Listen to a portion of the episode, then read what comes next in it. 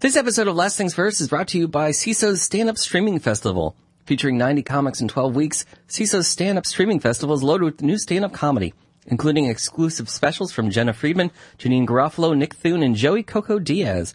A new special premieres every week, with more exclusive comedy dropping throughout the festival. To watch all this comedy and much more, go to Seeso.com and start your one-month free trial. It's only $3.99 per month after that.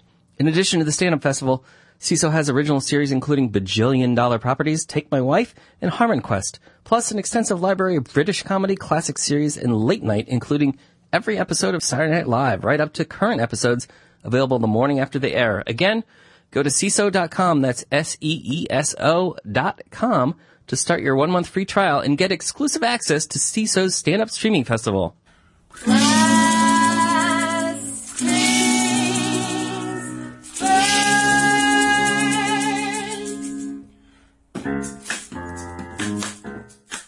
Hi, I'm Sean L. McCarthy, founding editor of The Comics Comic, found wherever you can type The Comics Comic into your electronic devices. Welcome to Last Things First, the show that asks comedians about the historic lasts and firsts in their lives as their comedy careers have blossomed, from young people's dreams to adult people living those dreams, or still dreaming. Questions both big and small are asked and answered. It's hopefully both amusing and illuminating. Dan Levy started comedy at the age of nine and was competing at the HBO US Comedy Arts Festival in Aspen while still a college student at Emerson College.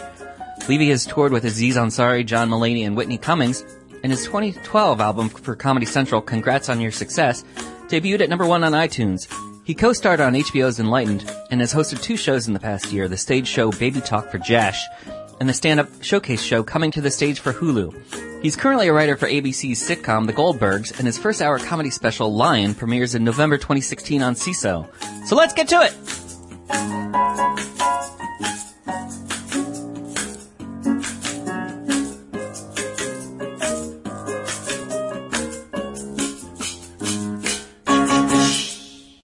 So Dan Levy, Yes, uh, I feel like it's been forever since forever. we've been in the same place at the same time. it has been. You were just a babe in the woods. I was. I was just. I was probably 18, 19 in Boston. it's crazy. But you already were a comedian then, a full-fledged going to comedy festivals. Yeah, Comedian. yeah, yeah. I was just. uh I was nonstop in Boston. Like I was just performing so much that first year, and then I ended up doing the comedy festival the my second year In Aspen. in Aspen. HBO, yeah. when it was still a thing. It's not even a thing anymore. No. That's how you know you're old. If you, if you got into Aspen. Yeah, I've been doing comedy for 16 years now. That Wow. that's crazy. That is crazy. Yeah.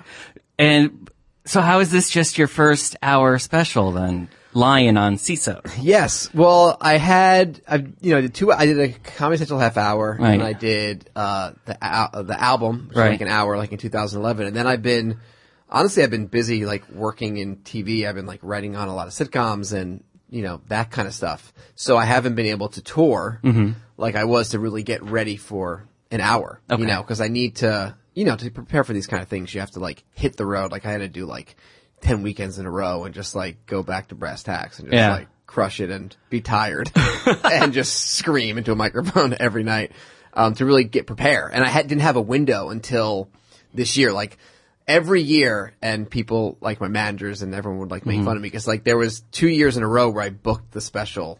And then I had to cancel it. Like it was in Boston one year in May, and then I was like, I'm not ready to do it. And then, and then a year ago, October 5th, I was supposed to film it, and I was like, no, I'm not ready. And then they were like, you have to do it. And then one of my friends was like, you just gotta like just stop trying to like second guess it, just go and do it. So Is that what is, is, that because you were still a zebra? yeah, exactly. I was still a zebra. I wasn't Zebra's ready. not ready. Yeah. Lion is ready. But what's funny is like, you know, if I did the special two years ago, I mm. wouldn't even be talking about like my kids really or Right. any of that stuff because a lot of this stuff is so new. You know, like I was like really writing. I had like the idea, the structure of the special, you know, but it wasn't honestly the last like three weekends. I was in Austin and Spokane and, and I forget where else I was, but it was just like it was. Con- I was constantly rewriting it and changing it and then finding stuff and How do you, I feel like in this comedy boom, there's been such a rush to put out material. How do you go against that kind of, if not peer pressure, just kind of industry pressure to produce content and instead say, no, I'm not ready?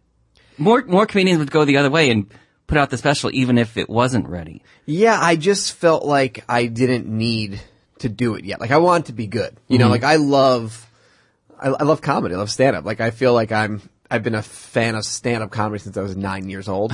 and I love, I love specials and I feel like I've just really wanted it to be good. Like I remember being, I don't know how old I was, 15 when Bring the Pain came out. I remember mm-hmm. like watching it at the edge of the couch in my parents' like basement. I remember just being like completely like blown away by like what was happening in that special.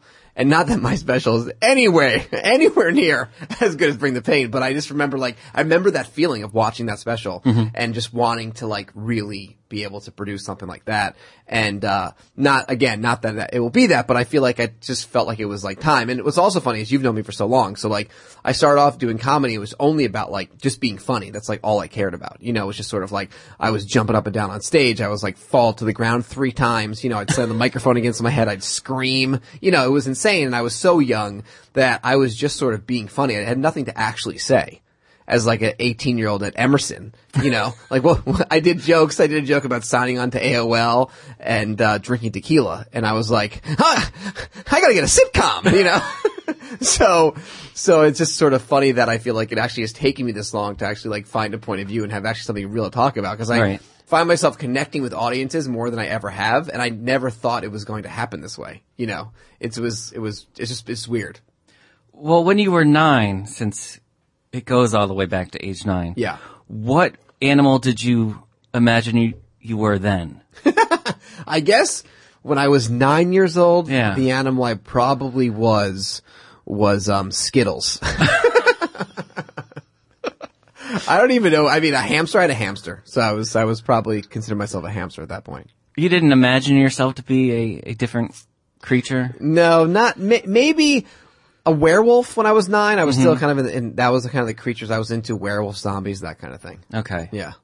Well, I figured you had to be some kind of animal for your parents to get you involved in comedy at nine. Like you, were- Yeah. Right? I was sort what of. hap- What happens in the house for the parents to go? Okay, we're going to sign this this kid Dan up for for comedy. Well, I used to get in trouble a lot at like sleepover parties. Mm-hmm. Like I would sort of do a lot of prank calls and break stuff. And Mm-hmm. I just wet the bed. That was my That was level thing. of hilarity. that is pretty funny. it's a goof. but I was always like causing problems, you Mm-hmm. know, like a little bit of issues at the sleepover parties and people would call my mom and be like, we think he has ADD. You need to figure out something to do. And then I remember like being in fourth grade and being like super bummed and I didn't like my teacher. And her name was Miss Cox and I wish now I knew that, how funny that was at the time. Um, but, uh, I didn't, so I was just super bummed. And my mom didn't know what to do because I wasn't into like any of like, I wasn't into sports and I, for my birthday party, everyone like was telling me how great Genesis was, Sega Genesis, and I was like peer pressure into saying I wanted that. So everyone at my birthday party chipped in and got me Sega Genesis, and I did not want that. So I was very upset about that. so my mom Did you did you let people know? no, I just was like, yeah, yeah, I want to play Sonic the Hedgehog, and Mm-hmm. then I got, it, I was like, fuck, I hate video games. What I lie? And my mom realized I needed some sort of other outlet because I wasn't Right. doing video games, I wasn't playing sports. So I went and uh, started doing improv. How did how did was that your choice or was that her choice? My mom read about it. It was like I grew up in Stamford, Connecticut, and there was this um, little theater that was starting called Curtain Call. And uh, my mom read about it. Like these two women just moved from L.A. to Connecticut to open up an improv theater. And my mom was like, "Ah, you could go there." And it was like this. At the time, now it's like a you know an awesome theater company and everything. But at the time, it was like this a hole, literally a hole in a wall, like underneath like an abandoned building. and we would go there and we would play like first, middle, last, and physical free stag. It was the greatest time of my life. Did you just decide at nine after taking this improv class that comedy was the thing for you then? I didn't decide. It just I feel like it always it was just it was just happening. Like there was never any other option besides comedy. Mm-hmm. Like I just was obsessed with it. I did it. It was there was just it was just what I even when I went to Emerson, I remember like at the orientation I was like doing open mics and I was like ready to go. Well, did you pick Emerson knowing its reputation as a, like a comedy incubator or show business? No, because honestly, I went at 99 and mm-hmm. there was like, at that time, the most famous, I mean, they were famous, but like Jay Leno dropped out. Mm-hmm. Denis Leary was a big Emerson guy and David Cross dropped out. And that was sort of the only like, and Anthony Clark. Wa- was also, you Right. know, fr fr went to Emerson and Boston Common was based on on that. But I didn't really know all that. I knew Denis Leary from like the books, but I just kind of went to Emerson because it was the school I got into. Oh, okay. And I met with like guidance counselors, and they kind of said this was the the school for me. So um, that's really why I went there. Now it's become now it's like a comedy major. Now Right. it's become like Yeah, they have now, a major in now it's like hundred fifty thousand dollars to go to clown school. But you said you were already doing open mics at orientation. Had you been doing stand up in high school? No, I mean, I was doing a lot of like uh, sketch comedy in high school, and I grew up in Stamford, it's really close to the city. So we would do like bringer shows, you know, like our comedy troupe, and and we would do all that kind of stuff. So Mm-hmm. I was sort of, I'd been in a comedy club, but I I didn't, I was never like just by myself doing stand up. Who was letting your high school sketch group We were perform? Gotham Comedy Club. Really? uh, Don't tell mamas.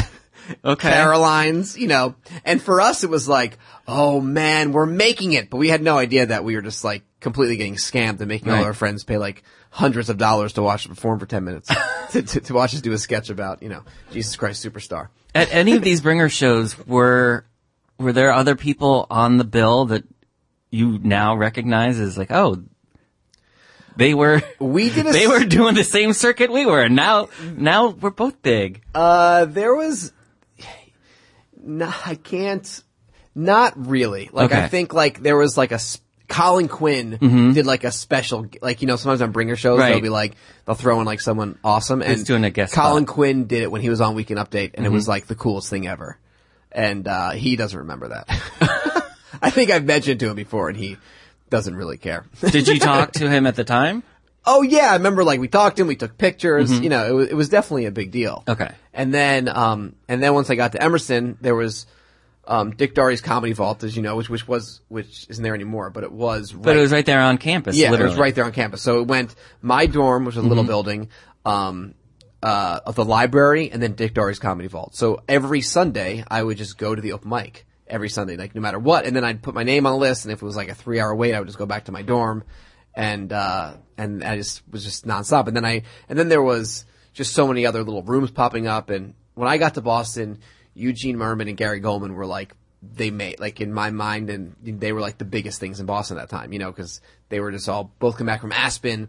So you would be able to do a show at Emerson. I'd like have Eugene come and perform and it'd be like everyone come out and it'd be such a big deal. And then there was like Larry Lee Lewis had that really shitty room at the uh, Howard Johnson by Fenway Oh, yeah, yeah, Park, yeah. which you just go and the people would just like yell at you and it would be terrible. And, uh, and then I started a comedy room at Starbucks. I had a Starbucks comedy room, like, from uh we would get we would basically get a bunch of free coffee to perform. Which Starbucks was big enough for that? it wasn't big. It was the very very tiny one on Boylston and Tremont. Okay. And people would sit on the floor. and then I tried it. Then I then I was like at the time I was like things are really happening. I'm gonna go talk to another Starbucks. And I talked Mm-hmm. to another Starbucks across the street, and they're like, "Yeah, come and do a free show. We don't care." And then it was just horrible, and, it, and then then my Starbucks career ended. Were you, when you were in Emerson, were you making friends with your classmates or were you more making friends with fellow comedians? I was making friends with my classmates because I was also um like getting super involved in like a sketch comedy troupe too. So like some of my best friends today are from that comedy troupe. Which And troop was Jimmy's Traveling All Stars. Okay.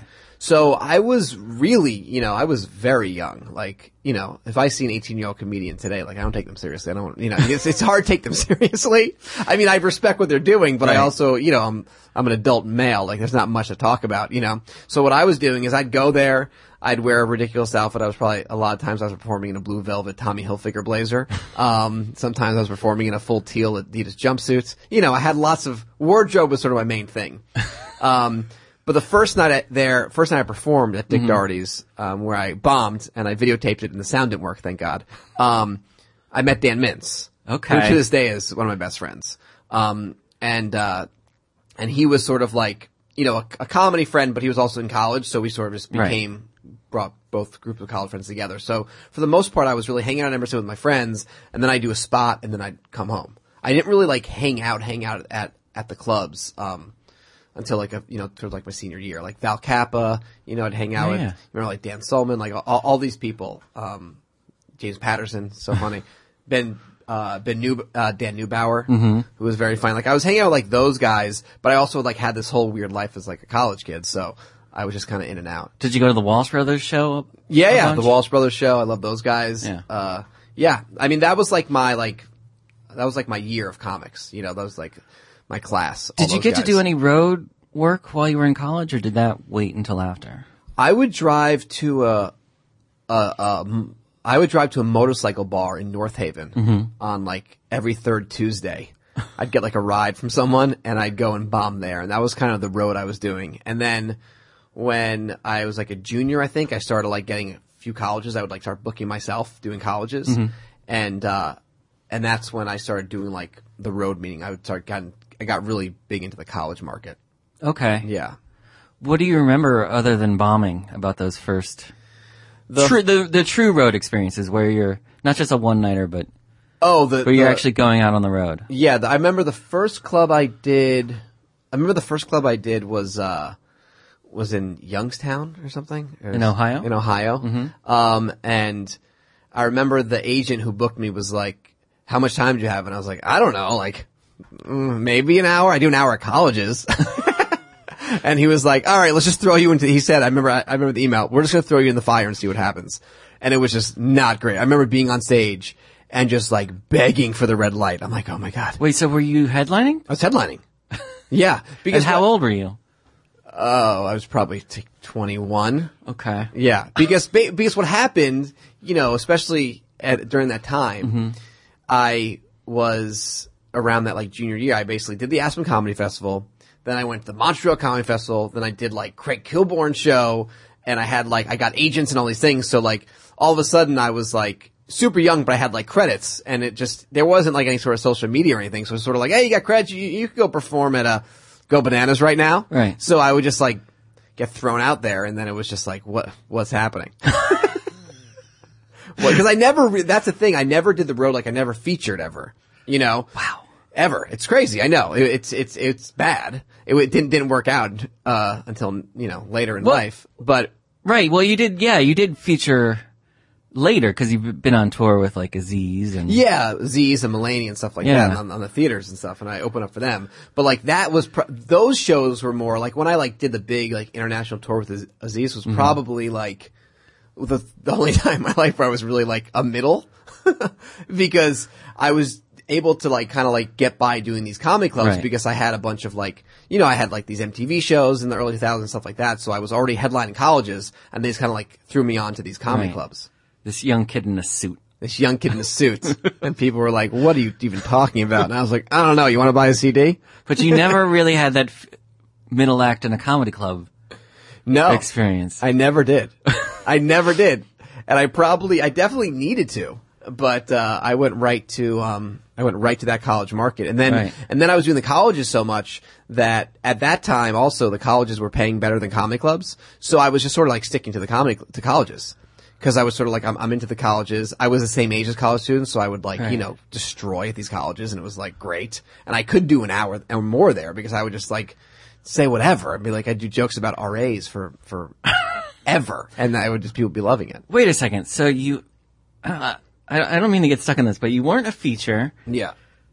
If you're already headlining at 21, did you ever have a day job? I've never had a day job. I've never had a day job. I worked at the Gap. What about paying the dues? I paid the dues. what dues? I paid the dues. You went to Emerson? I went to Emerson. Come on. I bombed. I bombed. I paid dues in, in bombing. Okay. Um, I worked at the Gap. Meanwhile, the feature act was some like 50 year old who's like pissed off. Oh yeah. I gotta open for this kid who's bombing? I know. I know.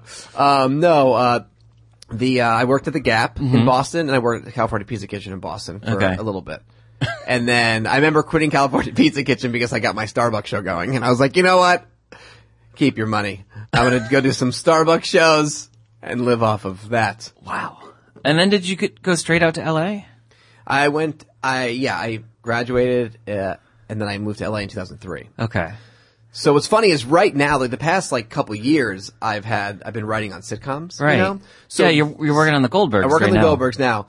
And, uh, my first like full-time sitcom writing job was on Whitney sitcom, Whitney.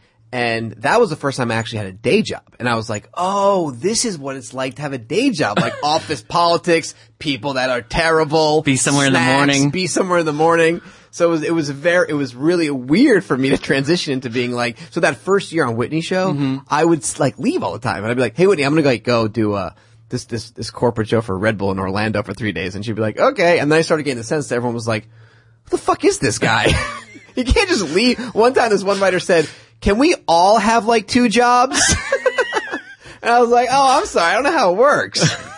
so now, um, you know, uh, especially with the with after Whitney's show, I worked on John Mulaney's sitcom, and then and of course, like I knew them both, so Right. it was it was great. But I, when I started working on John's show, I was like, oh, I'm not going to leave. I'm going to be like take this very seriously. And now that I'm working on the Goldbergs, like I was just hired as like a funny writer. I wasn't hired because I know him, you know. Right. So, uh, so or or be- even that you know the 1980s.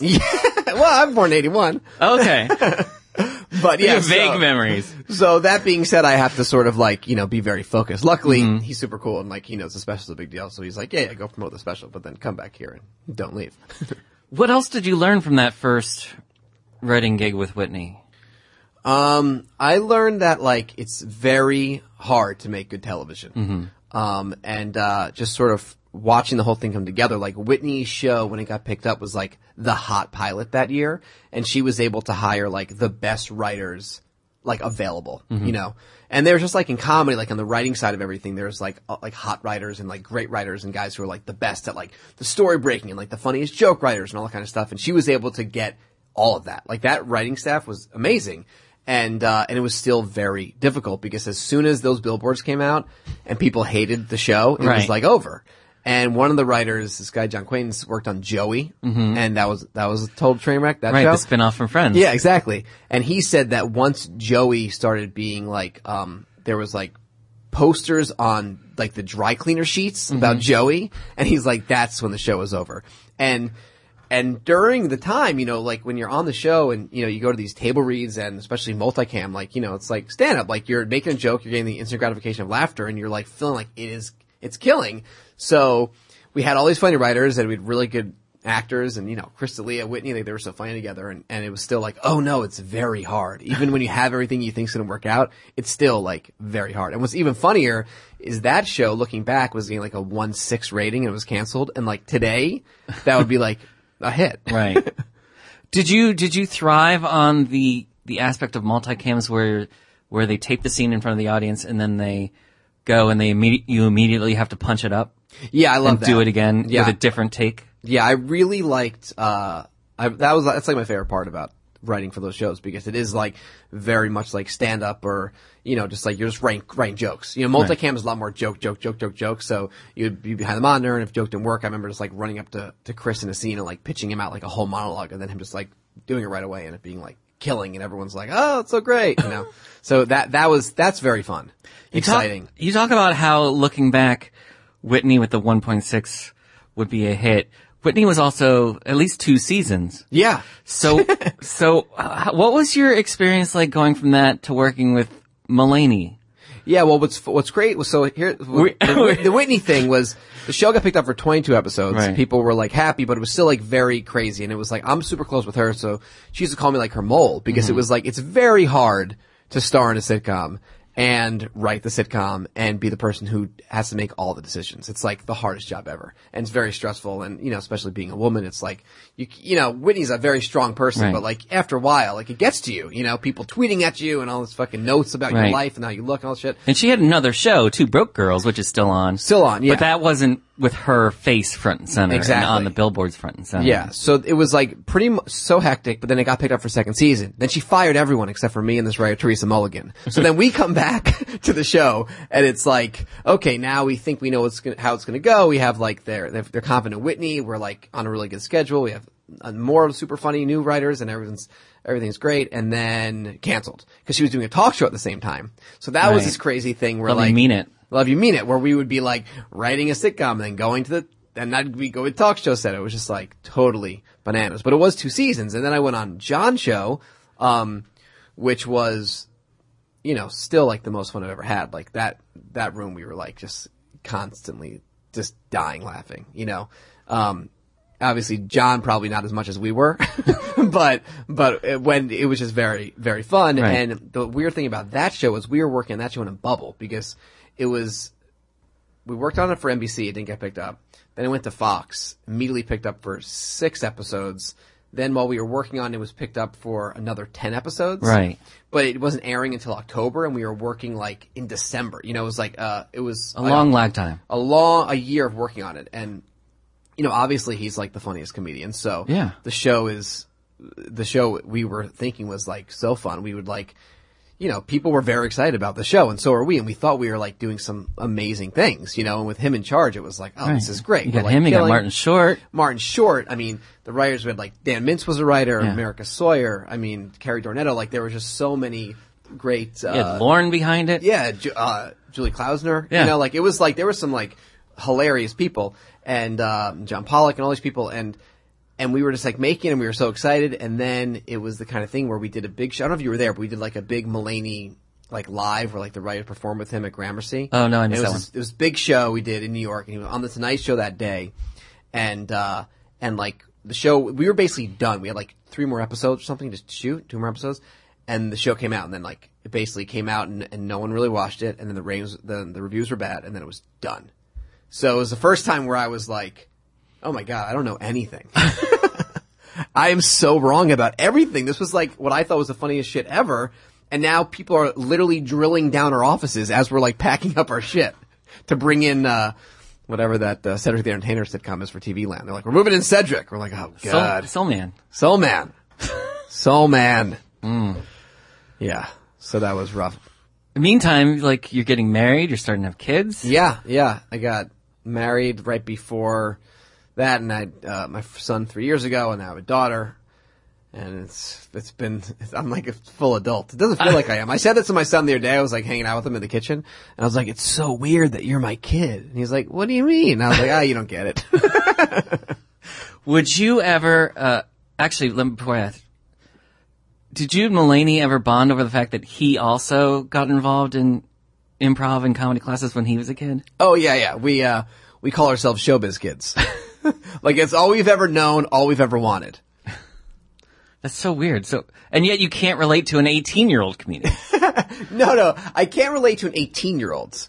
Okay. I could respect an 18 year old comedian. Okay. Um, and them doing, doing it for sure. Like you have to. I think that was the best thing I ever did. I mean, like I go to comedy club, you know, just doing spots around town. Like you see people who are like starting, you know, people start like at 35, you know, or whatever. And it's just like, I feel so grateful that I did that so young just because I learned so much and my circle of friends are just like my comedians, you know? Would you ever, uh, put your, your own kids into improv class Oh yeah, for sure. at nine? if they want to do it. I was like into the idea. Yeah, if they want to do it. Yeah, for sure. Does it seem like they might have interests? Even at three? Oh, I think I think so. I think Abe Levy is definitely a comedian. He's ready to go. Um, you know, in, in working on these, you know, like global theater tours, what kind of advice have you been able to, to glean from the likes of Aziz or, or John or Whitney? Um, I feel like with those with those guys, like they just have, they just are constantly writing. Mm-hmm. You know, like that, like the work ethic of um them is just like incredible. You know, like especially like with um, I remember we'd do a show. Do a show with Aziz, and we'd be like flying back somewhere, and he would always be listening to his act from the night before and like rewriting it. And I was like, oh man, I, I really should do that, but I think I'm gonna go to sleep. And same with John. Like I was talking to John, I was like, uh, before I, I was like, oh man, I feel like I'm gonna change so much of the special. And he's like, oh, I was changing it uh, up until tape night. And I was like, okay. And that's kind of what I did. Like I approached this special more as like I feel like I used my writing skills more than I ever had like in my stand up where I was like with sitcoms you're constantly rewriting and rewriting and writing and I felt like with my special I was just constantly like changing jokes and rewriting jokes and flipping it around and just gutting it every night. So And, uh, are you able to, uh, maintain cordial relations with the rest of the writers in the Goldbergs room? Oh, for sure. Or are they like, where, where is Dan? He's in New York promoting his special? yeah, yeah, no, I think luckily like it started off where, you know, we, in, during pre-production, I was like, hey, I'm gonna go and, um, do some shows, prepare for my special. And Adam Goldberg, the creator and Right. producer, like, is luckily like into my stand-up and like he had my album and stuff when I, Okay. when, when I met him. So he thinks it's pretty cool.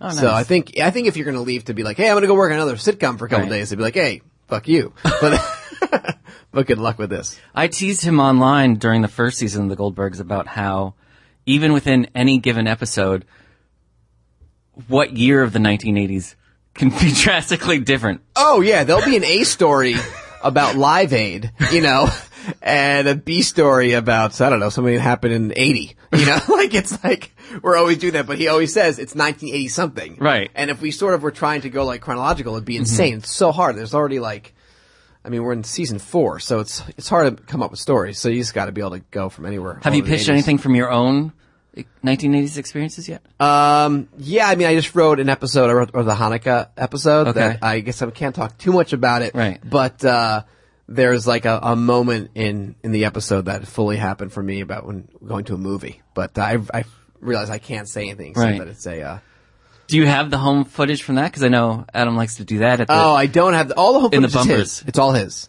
So it's, it truly needs to like, a story for the Goldbergs needs to line up with his life. Mm-hmm. You know, so you can't really, I can't pitch a story about Adam starting to stand up. Even though I've pitched it like five times. I'm like, come on. They're like, no, we did an Andrew Dice Clay episode. And I was like, yeah, but we should do an A&E Evening of the Improv episode.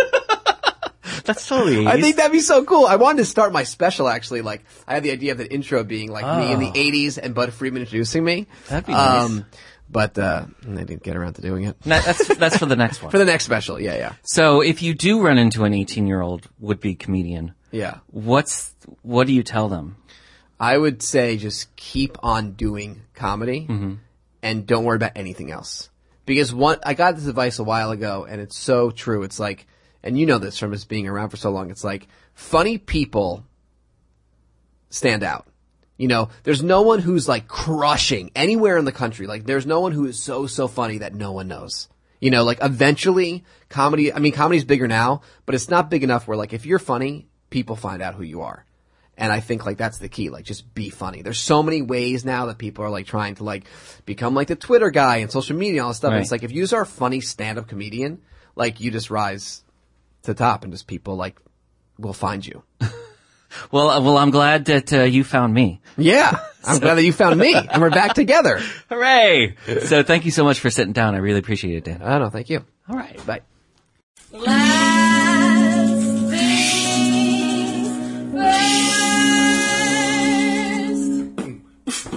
Last things first. This episode of the Comics Comic Presents Last Things First was produced by Alex Brazell at Showbiz Studios.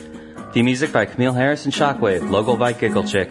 Please check out my website, thecomicscomic.com, for more interviews, reviews, and comedy news. Become a paid subscriber at patreon.com. I'm your host, Sean L. McCarthy. Thanks for listening.